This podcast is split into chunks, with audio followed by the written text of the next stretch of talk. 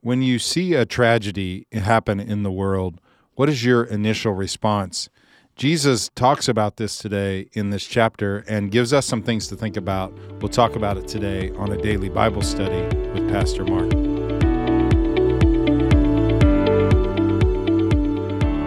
Luke chapter 13 begins with some people asking Jesus a question about a national tragedy that has occurred and they're trying to process why this happened.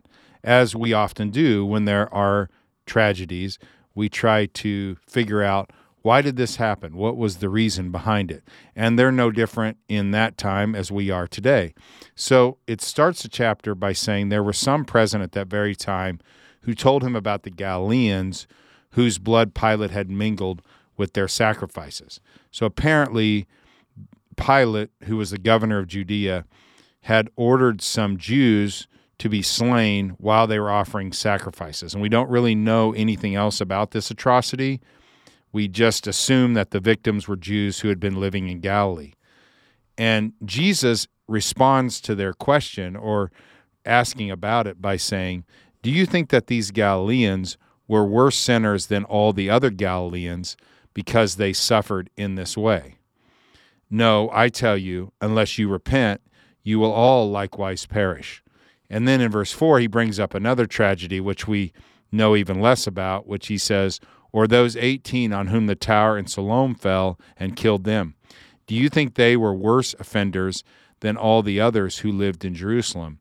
No, I tell you, unless you repent, you will all likewise perish. So he brings up two tragedies. One deals with these Galileans who were killed, and then he deals with those who died in the Tower of Siloam, in the tower in Siloam. What makes this response from Jesus unique is because Jesus knows their heart and Jesus knows why they're asking about these tragedies. And the main reason that they're asking about these tragedies is because they're trying to figure it out. They want to know why these happen. Well, they think that possibly this happened because these people were really bad sinners and they were just getting what was due to them. Maybe they had secret sin nobody knew about, and so they're being punished publicly. They're being punished in a terrible way to deal with their sin. And Jesus knows their heart. And that's one of the things that people didn't understand that Jesus could not only hear your words, but he could also see your heart and see your mind and what why you're asking these particular questions. And he knows the same about us. And we tend to do that as well. You know, when there is a tragedy or somebody dies too young, maybe we jump to conclusions and we think things that we shouldn't think. And that's just wrong on our end. We should not look at tragedies and then a lot of times try to figure out why these people died. We should instead have sympathy on them and their families and what they're experiencing, the loss that they have experienced but we should also allow these things to, to internalize. And that's what Jesus is challenging us to do here. Look, everybody is a sinner, and the consequences of that sin is death. The wages of sin is death. So we're all going to die, whether we die natural death or in a tragic death.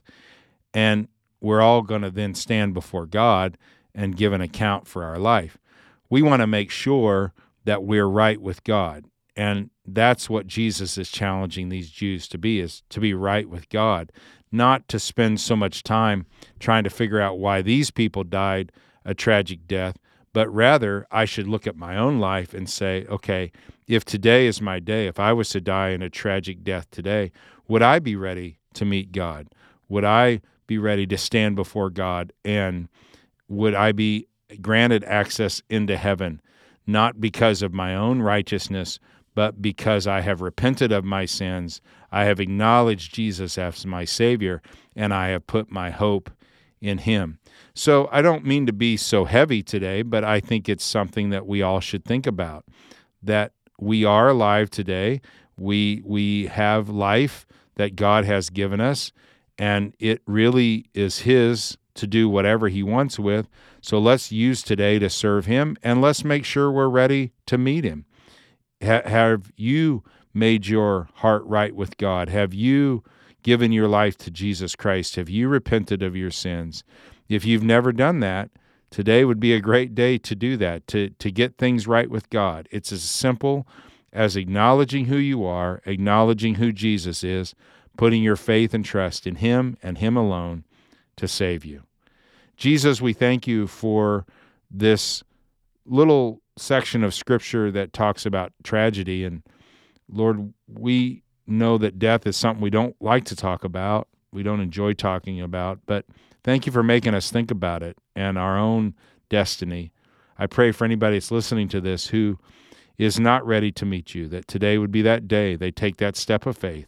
We're grateful for the hope we have in you beyond this life. Thank you for saving us. We pray this all in your name, Jesus. Have a great Wednesday, everybody. I'll talk to you tomorrow.